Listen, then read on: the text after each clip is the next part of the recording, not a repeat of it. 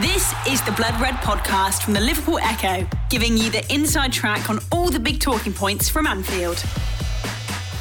Hello, everyone, and welcome to the latest Blood Red podcast with myself, Sean Bradbury, back on hosting duties. Absolutely delighted to say we have got the perfect hat trick for you today, as I am joined by none other than Joe Rimmer and Paul Gorst to discuss all the latest developments at Anfield and elsewhere. Gents, we'll start with you, Gorsty. How are you getting on? Not bad, yeah. Um, Reds are back in training, aren't they? Seems to be a little bit of movement and news going on at the moment, so plenty to get stuck into. And then, uh, yeah, look forward to this one with the, the three wise men, as you say. and Joe, you, I think you're sporting your New Balance gear there still. Your Nike yeah, yeah, yeah. My my my long-standing ties with New Balance aren't going anywhere. Still, still a big fan of, of New Balance. Unless anyone from Nike wants to send me free stuff, in which case I'll swap out straight away anything anything going for free, and I'm I'm onto it. Hey, sure. Just sit up a little bit. You, you're sort of like peeping over your um your video here. I can only see your, your eyes. Is that ah, okay? Let me let me adjust my screen. Is, is that better? There we go. There we go. Yeah. There you go. Come on. Everyone wants everyone wants to see full Sean. there you go. You, have got you've got all of it, all the smiling face to see now.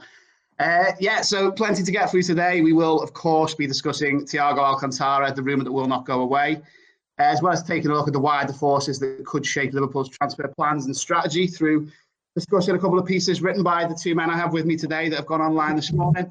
Uh, we'll also have a little word on what's going on in Austria with Klopp putting his squad through their paces in pre-season training. But first, there is only really one place to start at the moment. The, the topic that's dominating a lot of Liverpool's fans' thoughts on social media is the weekend's events in Portugal, involving two teams from a city just along the M62. So yeah, we'll, we'll start with City and we'll move on to United just to have a, a quick look at events in the European competitions. Uh, City, as everyone knows, their, their season ended with, with just the League Cup to show for the last years. They were dumped out of the Champions League with a 3-1 defeat by Lyon. Um, it's Bernardo Silva. I just want to want to start with. Must be said there was there was much mirth on, on social media after the results. It's obviously a bit of a strange time at the moment, isn't it? There's uh, a lot of people cooped up with not much to do. The game was on a Saturday night. LFC have the wind in their sails, uh, so there was a bit of outpouring on Twitter. Once City got knocked out, which I guess it's understandable, isn't it? As long as it doesn't go too far, it's all part of football. But Bernardo Silva, I want to read this directly for those who haven't seen it. On Sunday, he sent a tweet addressed to Liverpool fans, and it said, "To all the Liverpool fans that have nothing else to do than to come to a Man City player account, I'm sorry for you, but for the wrong reasons." Laughing emoji, pathetic. Go celebrate your titles or try to find a partner, drink a beer with a friend, read a book, face palm emoji. So many options, laughing emoji. Gorsty, I'll start with you first of all. What did you make of this from Bernardo?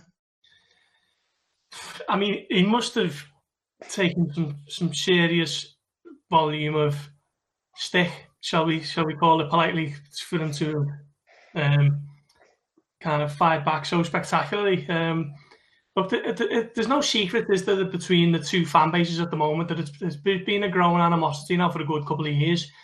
It doesn't really extend to the to the coaching staff because we know that Jurgen Klopp and Pep Guardiola, whilst not best friends and not particularly close, there is an underlying, huge underlying respect between the two coaches, which there should be as arguably the two greatest around at the moment. But in terms of the, the players clashing with each other, we've seen Joe Gomez and Raheem Sterling. Um, you know, it must have hurt City badly for them to give Liverpool a guard of honour at the Etihad.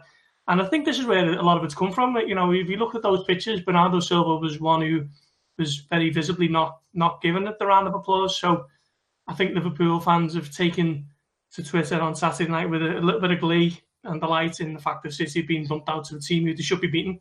No, no two ways about it. This is a team who was seventh in France, um, and he's just he's just he's just you know trying to fire back, and he's probably lost his head, hasn't he? And and it, it can happen. Um, I can I can only imagine the amount of tweets he's had to have seen and viewed before he's finally decided decided to fire back. But you know, when you're a multi-million pound footballer, you're probably best just staying off it for for a while, aren't you? You know, lying low, keeping your head down and ignoring it because he's he's only made it worse tenfold now, and, and he's in the news for all the wrong reasons. Yeah, I think Gorsty makes a fair point there, Joe. I mean, we're we're caught up in the in the push and pull of social media every day, aren't we? In, in our line of work, and you know, you, you see some of the things that get directed at players, and even at the Echo account sometimes. Do you think it is it an understandable reaction? I mean, I think it was perhaps ill advised for, for Silva to comment in that way before he had given himself a chance to simmer down, as, as Gorsty suggests. Uh, and no doubt he'll, he'll be on the end of plenty of stick. But what did you make of it? Does he does he partly have a point? I mean, it, yeah, I suppose so. I mean, I'm sure, you know, there's, I'm sure a lot of it will be light-hearted stuff, you know, banter with him. But others, I'm sure, we know what social media is like. We know people will probably have been quite abusive towards him. So I can understand why he's, he's so wound up. But um, you know, I don't think, I don't know whether there's someone at the club advising him, but I'm pretty sure they'd have said to him, "Don't, don't respond to it. Don't rise to it."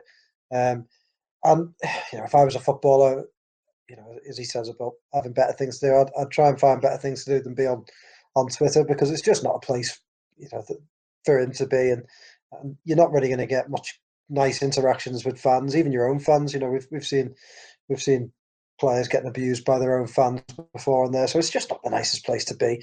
Look, I think in terms of it's a little bit funny, you know. I think uh, the, the stuff that I've read was all quite light-hearted, and I've read some of the responses to his um to his you know go and find something to do, go and find a partner, which is nice of him. Go and find a partner, um, go find love during COVID. Um, but I, I read some of the responses to it, and it's just made it ten times worse. You know, people people were having a lot of fun with it, but um, I do think, you know, I've seen a lot of people denying this, but I think Liverpool are a little bit in City's heads. You know, I, perhaps I'm I'm looking at this from a through red tinted glasses here, but you know, you see a lot of things that Pep says quite unwarranted about Liverpool. He often mentions them in, in post match press conferences and stuff. You hear the players say things, you know, obviously Sterling has history with Liverpool. You know, Bernardo Silva was one, I think, I'm pretty sure he was one of the players that was caught singing on the plane about Liverpool. You know, a lot of the first team players, quite bizarrely, you know, you don't think that they would join in with, with certain chants, um, especially with a, of a not very nice nature. Um, but they were joining in with that, weren't they, a couple of years ago? And does, there does seem to be something about City, and I think maybe it's it's Pep with this everyone against us, us against the world style management that you know he's got them quite riled up about their rivals, and you know you can you can almost see it's almost a bit of self sabotage by City because I think that Liverpool are so in their heads that they're going into games, you know, looking at looking to try and overhaul Liverpool and just win a game. So, you know, I, I think Liverpool really shouldn't have been on on any of their minds after being knocked out of the Champions League because it was a massive chance for them to win it. You know, I think Bayern Munich are by far away the strongest team left in it, but you know, there's no there's no saying that Man City wouldn't beat them, and, and then the rest of the teams, you know, Paris Saint Germain, we know that they have their, their problems. Lyon really were there to be beaten, albeit they are a good side, and you know, and, and Leipzig are the other one, aren't they? So I, th- I think City had a great chance to win it, and they'll be kicking themselves, and I think that's Bernardo Silva was just very frustrated. But it's very bizarre that his frustration is aimed at Liverpool. You know, and I do think that is a is something that has become unhealthy for City, and we've seen other managers do it before. Jose Mourinho was a very good us against the world style manager, but it kind of spilled in. You know, eh, later in his career, spilled over to to just really taking swipes at other teams and. And Guardiola, I think, has got some work to do to just reset at City. Because, again, the, the, the final thing I'd say is that, you know, looking at social media, I've seen there's a bit of revisionism with Guardiola. People saying that you know for the money he spent, he's not done this or that. That's true. He hasn't won the European Cup, but I mean, you can't deny what he's done. You know, he's he's produced an expensive one, but one of the best ever sides we've, we've ever seen in English football. You know, broken points records, won domestic trophies for absolute fun, and yeah, he hasn't he hasn't won won the Champions League, but I think he needs to reset now and and just try and refresh that squad and and get them just thinking about winning things again and stop being so caught up about Liverpool because it, it's not healthy. And and Klopp does the opposite at Liverpool, doesn't he? You know, there's no. I don't think you've seen many Liverpool players fixating on City, and you know, Klopp might say the odd thing, but I don't think after every game he's he's fixating on City. So I think um, I think they just need to reset there and, and get back to what they do best with this City side, Gorst, I mean, you, you can never underestimate them, as Joe says, and there's there's a resolve and a resourcefulness to the manager. Obviously, there's there's a massive spending power there. I think we'll we'll see the evidence of that over the summer. We've started to see that already. But does there come a point you think when when it genuinely does seem like it's just not going to happen for them in, in this competition in, in the Champions League? And it does feel like after the other night, especially watching that, that like it might have arrived at that point because it's become a pattern, really, hasn't it? Where Guardiola starts overthinking it every time they get to this stage of the competition, and then and suddenly they, they find themselves crashed out. It, it is. I, I, I, think. I think you, you summed it up there with Guardiola's overthinking. It's almost reminiscent of Rafa Benitez at certain times, worrying too much about the strengths of of the opposition when they're, they're clearly the superior side. I mean, Liverpool didn't win the league in 2009 because of too many draws against teams that they should have been beaten. They should have been on the front foot more, went out and, and attacked a lot more. And you see see similarities in the way City go about certain big games in the Champions League. Like Saturday night, they, they, had, they had Kevin De Bruyne, who was meant to be in wide right of a front three, and he, he was dropping deep to the halfway line, and there just didn't really seem to be any kind of cohesion to the team. And if, if Guardiola had just played his, his natural select 11, they'd have gone out and won comfortably, I'm sure, even though Lyon have got quite a few threats with Memphis Depay and, and you know, um, Dembele off the bench and, and Aouar in, in midfield, who looks like a, a fantastic player. But um, I do think he does kind of, because he's so almost neurotic, that may be a bit harsh, but kind of in his own thoughts that he's just overcomplicating things. And that's why they keep coming a cropping in games they should be winning. Um, whereas Klopp is very much of a different mindset, and you know, Liverpool with him being Liverpool manager, they go out to focus on their own strengths rather than worry about the oppositions and, and see who gets the better of it. And often it does seem to be Liverpool.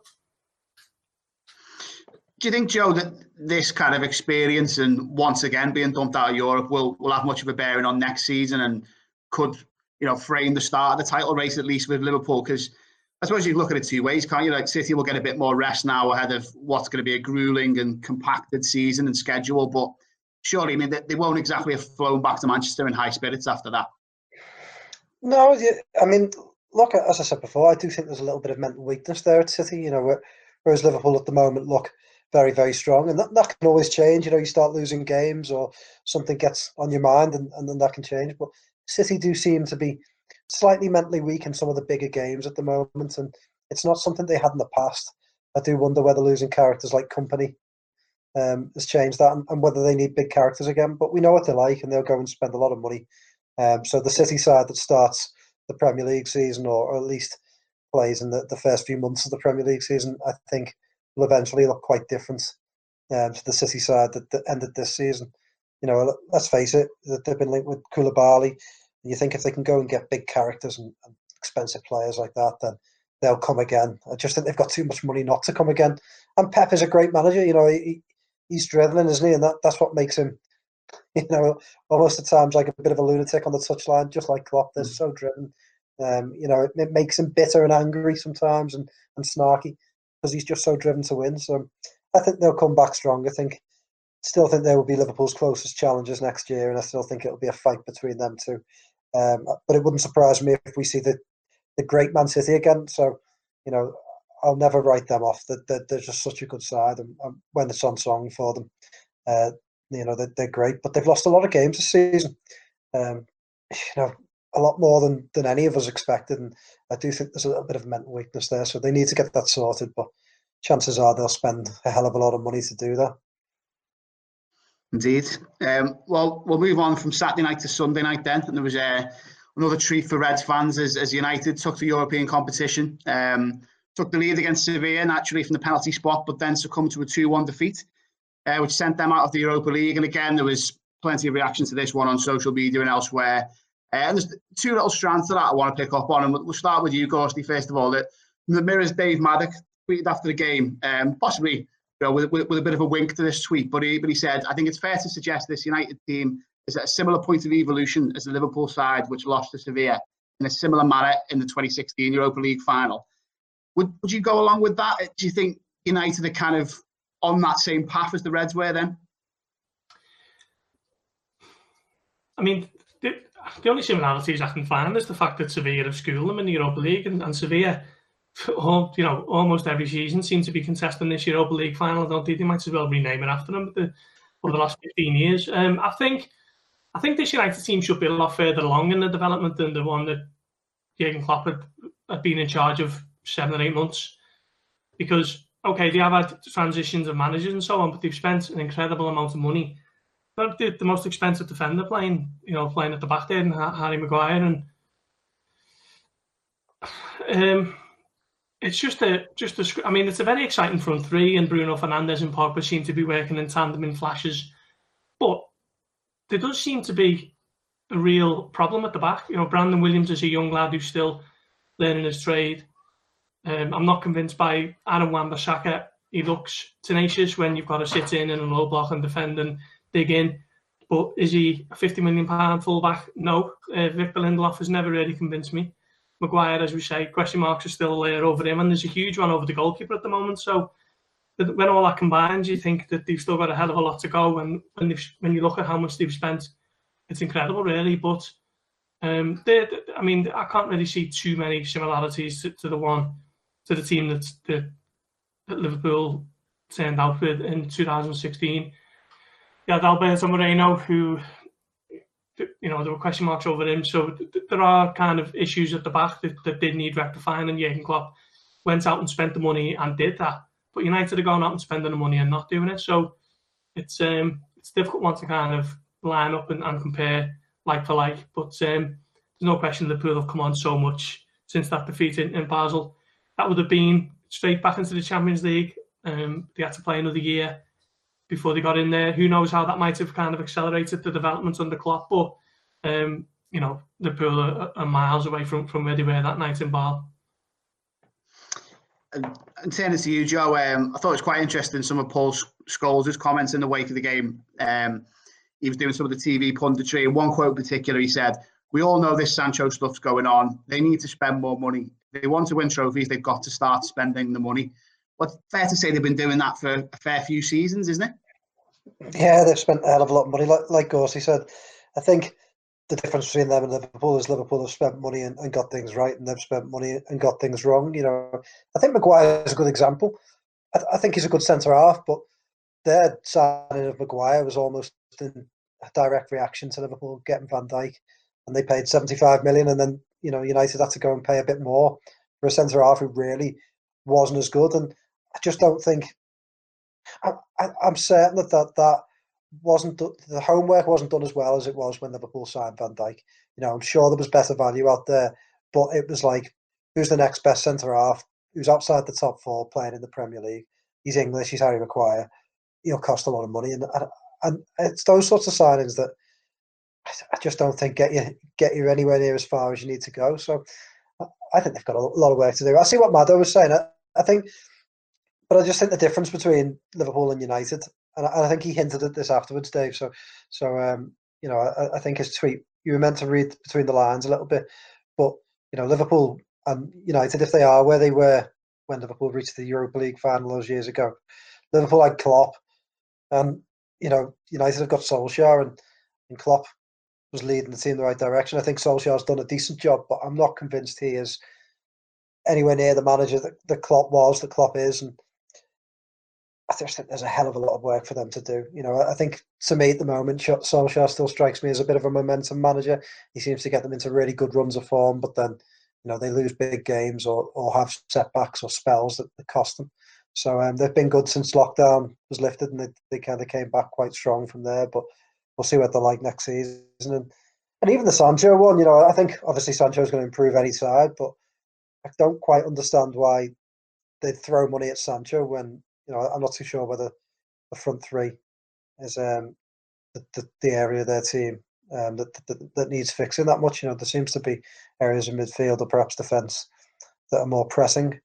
Um, but yeah, I mean, even Bruno Fernandes, I, th- I, think I've seen, I haven't seen that much of him a lot of games, but I think I've seen people talking about him and you know take away the penalties.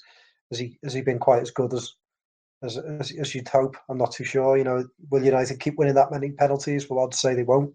So, you know, there's a lot of work for them to do. I, I don't think, I don't think they're anywhere near at Liverpool's level, and they will need to spend money because that's the way, you know, that's the way teams do it now. Don't they? They spend a lot of money, and let's face it, Liverpool had to spend big money to get where they are, but they also had the trump card of Jurgen Klopp, and um, you know, I'm pretty sure United would would give anything for Jurgen Klopp. Never mind the players that the manager makes the difference at Liverpool, and they'll know it.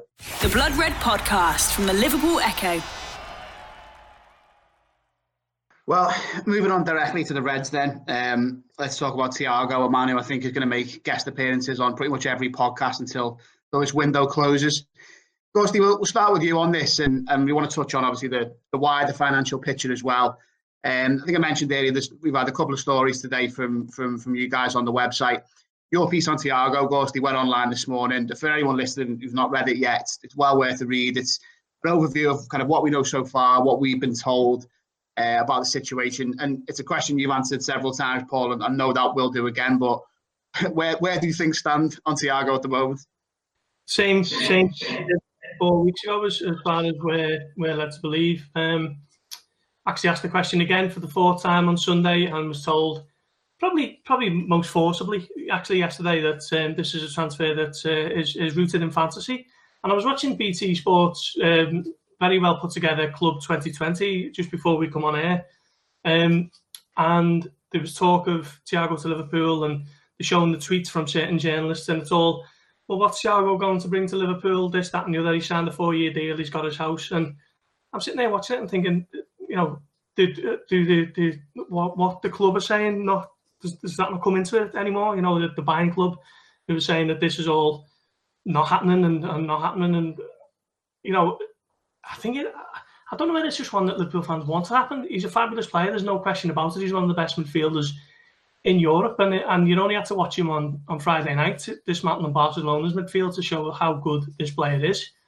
But wanting a player is, is different to what's actually happening. And this is what our job is to report what, what we believe faithfully um, with our contacts and sources that we believe is happening. And, and we believe um, that this is a transfer that, that won't happen. And, and some fans might moan and say, well, there's no nothing, there's no this, that, and the other, which is fine. You know, everyone's entitled to their opinion. But I think I look back to Nicolas Pepe 12 months ago, it, so many similarities. You know, Pepe was a done deal and Pepe was coming in and he wasn't, was he? He went to Arsenal for 71 million. Um, and it's almost, it's very hard to not put your, put your hand up on social media when stuff like that happens and think, I told you so, because of the stick that comes along with the job. But you stay professional, and, and it is our understanding that Thiago Alcantara is not currently a Liverpool target, even though reports are suggesting he's bought his house, whatever that may be.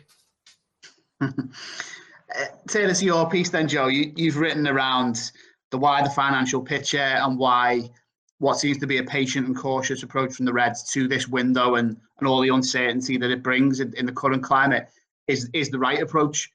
So yeah, I mean, talk us through that because you raised some interesting points in it about some some potential warning signs elsewhere. Yeah, well, there was there was three stories that, that sort of caught my attention over the weekend. The first was there's one coming out of Spain that Real Madrid are starting to feel the pinch a little bit. You know, um, they're apparently a club that that earns a lot of money through stadium visits, through museum tours, through those sorts of things. And um, you know, I'm sure sure Liverpool are in a similar boat in terms of Anfield being such a famous stadium and whatnot, and and um, and also sponsorship deals at Real Madrid. You know, sponsors like Adidas and and uh, Fly Emirates sort of saying, look, you know, we're struggling here. We're not sure we can honour the terms of, of our contracts. And that was the first one. And then I saw another one about Southampton sponsor a Chinese company I think LD Sport saying that, you know, that apparently that they are close to sort of pulling the plug on their sponsorship deal, a three-year sponsorship deal with Southampton, um, and then of course going further back, Arsenal and the, the sorry the um, the redundancies they've made there. So you know, I think there are warning signs that you know that this idea that I think people are almost trying to dismiss COVID and saying you know, big clubs are you know are bulletproof towards this, and I don't think they are. I think oil-rich clubs like Manchester City might be okay. You know, Chelsea are another oil-rich club, but don't forget they received a lot of money for Eden Hazard last summer and had a transfer ban. But they've been selling players and, and not not buying. So, you know, that they, they probably have more money in the bank, bank plus, the, plus an oil-rich owner. Um, whereas Liverpool have always operated in, in a you know self-sufficient style. So, so of course Liverpool have to be aware of of the financial implications of, of this awful awful crisis that the world is seeing. So so to me, you know, having a patient approach, having a clever approach is the right approach because you know someone like Costas, you can cover his fee with a with a Dejan Lovren, and um, you know, and and then should the worst happen, um, you know, you, you will be covered. And I think Liverpool have done that very very well. It's got them, you know, to the, the absolute pinnacle of football, and and there's nothing wrong with that. You know, people always want owners and, and whatnot to pump money in, but why tear up a business plan that that's brought you so so much success, and especially at a time when the, the, the team is not in need of major reconstruction. You know, it, it's very very good. They've got things going on off, off the pitch like the training ground and the new stand that they're still pushing ahead with. So you know, there's still a lot of money being spent. I just don't think they need to start pouring it in for certain players. So I like Liverpool's careful approach. I think it should be respected.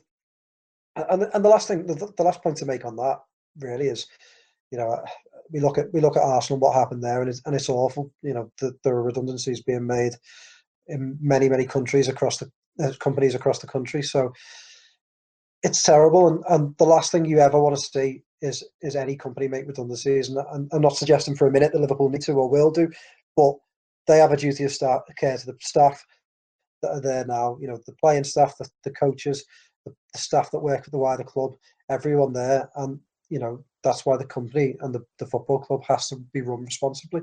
So you know, I I respect what they do. I really like what they do, and I think you know I'd like to see more people respect what they do. And you know, transfers might be glamorous, but they're not necessarily needed. Um, I'd like to pick up something on, on the, the following up on what, what Gorsty was saying about Thiago as well, because I do think this is important, you know, and, and, and it goes along with the financial things, is, is, context. You know, people want us to report immediately on what's happening now. They always want to know what's going on. And right now, you know, everything we're being told is Thiago's not a target, Thiago's not a target. Could that change? Well, you know, Gorsty will know better than me, but, but, you know, common sense says it could, because Klopp's a Demara, They've, the Liverpool have a player, Gini Wijnaldum, who's got a year left in his contract. Let's say he left. If Thiago then becomes a target, that that is the nature of the transfer market. Things change. You know, a lot of people throw Danny Ward at us. I, I often see that on Twitter. But you know, I, but I, but I go back to that and think, place that within the context of the time. You know, Liverpool were negotiating for Alisson Becker from Roma. Um, Roma wanted 90 million. Liverpool said that's ridiculous. We are not paying that. Real Madrid were hanging around. So Liverpool walked away and said, for the, for the time being, Danny Ward will be our number one. Um, and that's what we reported. We never said, we always said that, that Alisson was a target. We never said that he was no longer a target, but Liverpool had pulled out because of the price. Real Madrid signed a new goalkeeper in Courtois. Roma suddenly dropped their price because they did need to sell. Liverpool got back involved and signed the goalkeeper. Context changes everything. And when we're reporting on a daily basis things, you have to remember that. So with Thiago, it's, a difficult one because you know, like Gorsty says, the club have been consistent. He's not, he's not, he's not a target. And then you have, you know, let's face it, very conflicting reports.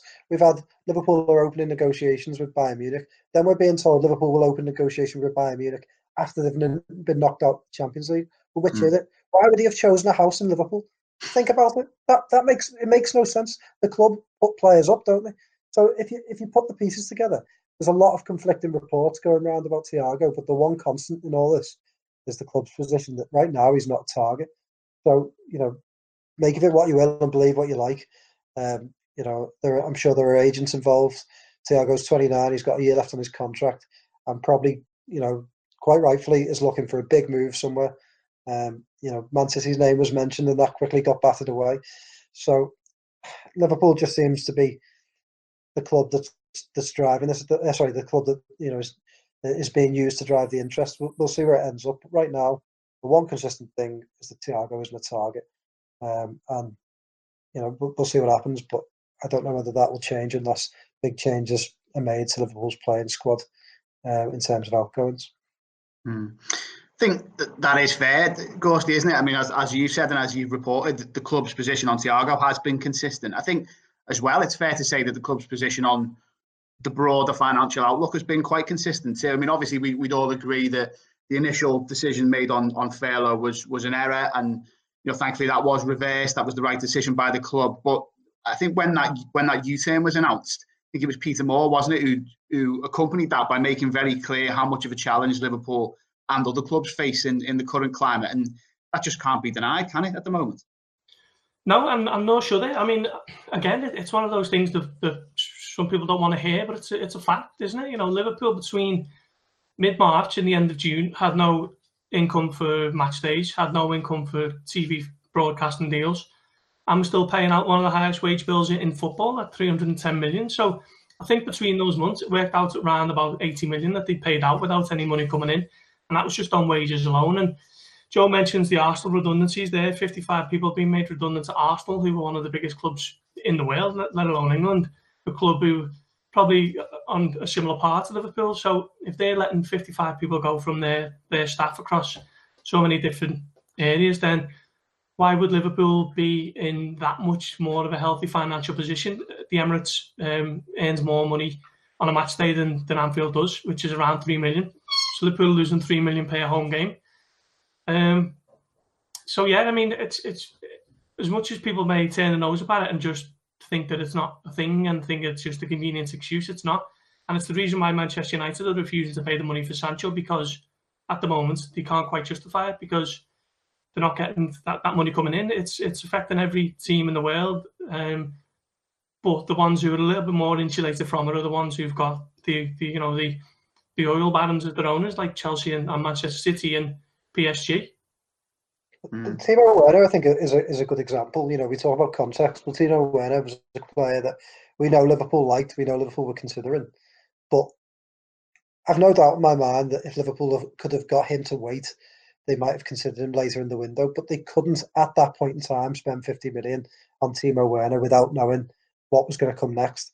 Imagine they'd done that, you know, committed that sort of finances to, towards Timo Werner and then been told, okay, fans are coming back to stadium for another season or such and such is cancelled, or, or, you know, it, it, it was very difficult for Liverpool to make that financial outplay, and they outlay, and, and they basically played a bit of a game of chicken, didn't they, and, and hoped that he would he would stand still and, and, and, and sort of hope for a move to Liverpool.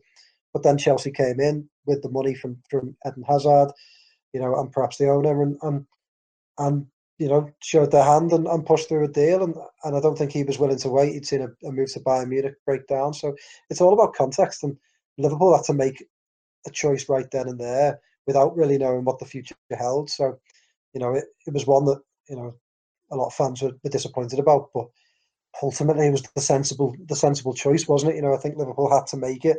And um, you know, I'm sure Klopp would have loved to work with Timo Werner, but they, they couldn't do it then and there. You know, what's the, that might change towards the end of the window. We we don't know yet. You know, fans might be allowed back into stadiums. We'll see. But know, I think that's a good example of the uncertainty of the transfer market at the moment.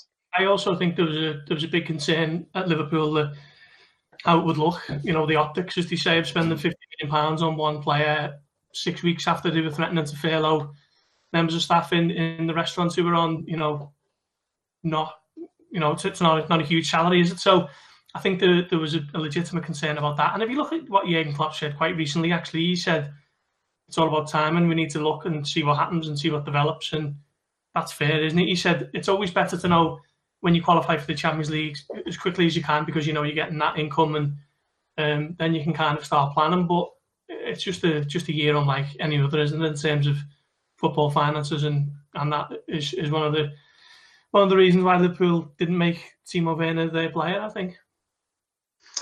Absolutely. Well, as you as you say, gents, plenty of variables, but also plenty of time left, isn't there, in this window, best part of a couple of months. So sure there will be twists and turns to come. Uh, lastly, then, just want to have a little little word on uh, Austria and what's going on with the Reds out in their pre-season training camp. Uh, course, you, have had a, a, line this morning, so most of the squad are out there and, and are involved, in, including uh, Kostas Tsimikas, who looks like he's getting stuck in and uh, acclimatised to life as a Red, but no Trent, and you've had an update on why? Yeah, it was one of those things that we kind of noticed, didn't we? And and then so many people on Twitter yesterday were asking me, "Where's Trent? Where's Trent?"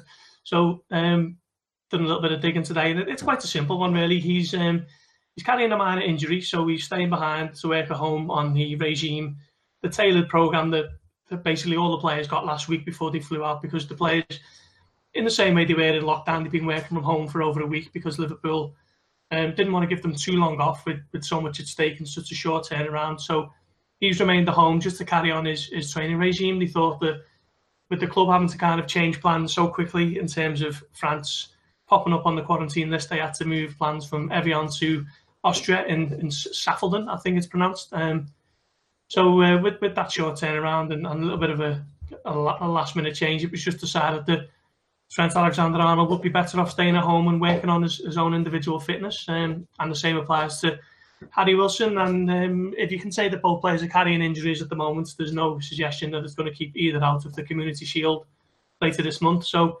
um, all all fairly um, fairly routine, really. And just there before we finish, then what, what what's been your impression, Joe, of all the, the pics, vids, reports that have come from uh, Austria? I mean, for a start, it looks like an absolutely stunning place to to train. that's, the first thing I'd say. You know, I'd be saying, can't we switch Melwood for here and just train here, here or here, around, fly in for the matches? It's uh, it looks stunning, doesn't it? I think um, I was reading some interviews with Klopp from the, on the on the official website, and he was saying that you know this is his favourite time of year. Um, you know, it's quite secluded. He can just work with players, and yeah, they look like they're, they're having a good time. They look refreshed, and um, you know, it's it's always exciting, isn't it? You know, this time of year, even though it hasn't been a, a long break. You know, I always find these little pre-season camps. You know, the, the new kit, the new players involved, some of the younger players coming in. Um, Billy Kay for um, because I can't pronounce his surname, Big Billy Kay, looking looking looking the business there. So yeah, you know, I saw a little video of um, Harvey Elliott um, and um, setting up uh, Minamino for a lovely little bit of skill from Harvey Elliott crossing for Minamino to score. So um, a lot, a lot to be excited about. You know, I really like this time of year, and you know, can't wait to see what comes next. Um, I'm not too sure Liverpool haven't, haven't lined up any friendlies yet, have they, Paul? So I'm, I'm sure there'll be some friendlies to come, but yeah, we don't have to wait as long, and, and then a bit of Premier League football returns. So it's strange, isn't it, considering Man City have just played the other night, and uh, you know, one season's still seemingly continuing as another one starts. But yeah, um, it's good to see the Reds out in Austria. I think think one of the interesting things of, of this preseason tour is it's not it's the start of pre-season, but it's the week the Klopp, Klopp loves where all the all the money spinning tours of the US and wherever else are over with, and this is his time to work with his players. And it's not a traditional beginning of preseason in terms of the lactate test and hard running and focusing on the fitness because the players have only just finished, haven't they? So they only had a week off and they, they've been working from home, um, carrying on their fitness regimes, and now they're back in training. So um, I was told on Saturday that the coaching staff there are expecting the players to be a lot more sharper than what they normally would be at this time of year, a lot fitter, a lot more up to speed, and hopefully they can, they can hit the ground running. Obviously, when the Community Shield kicks off um, a week on Saturday. Absolutely. Right. Well, well, that will do us. As ever, thank you all for listening, watching, however and wherever you uh, tune into Blood Red. This has been Monday's pod, and we'll be back with plenty more on Friday as that Community Shield against Arsenal creeps closer and closer. Uh, so, yeah, nice one. Thanks for listening, and bye for now. You've been listening to the Blood Red podcast from the Liverpool Echo.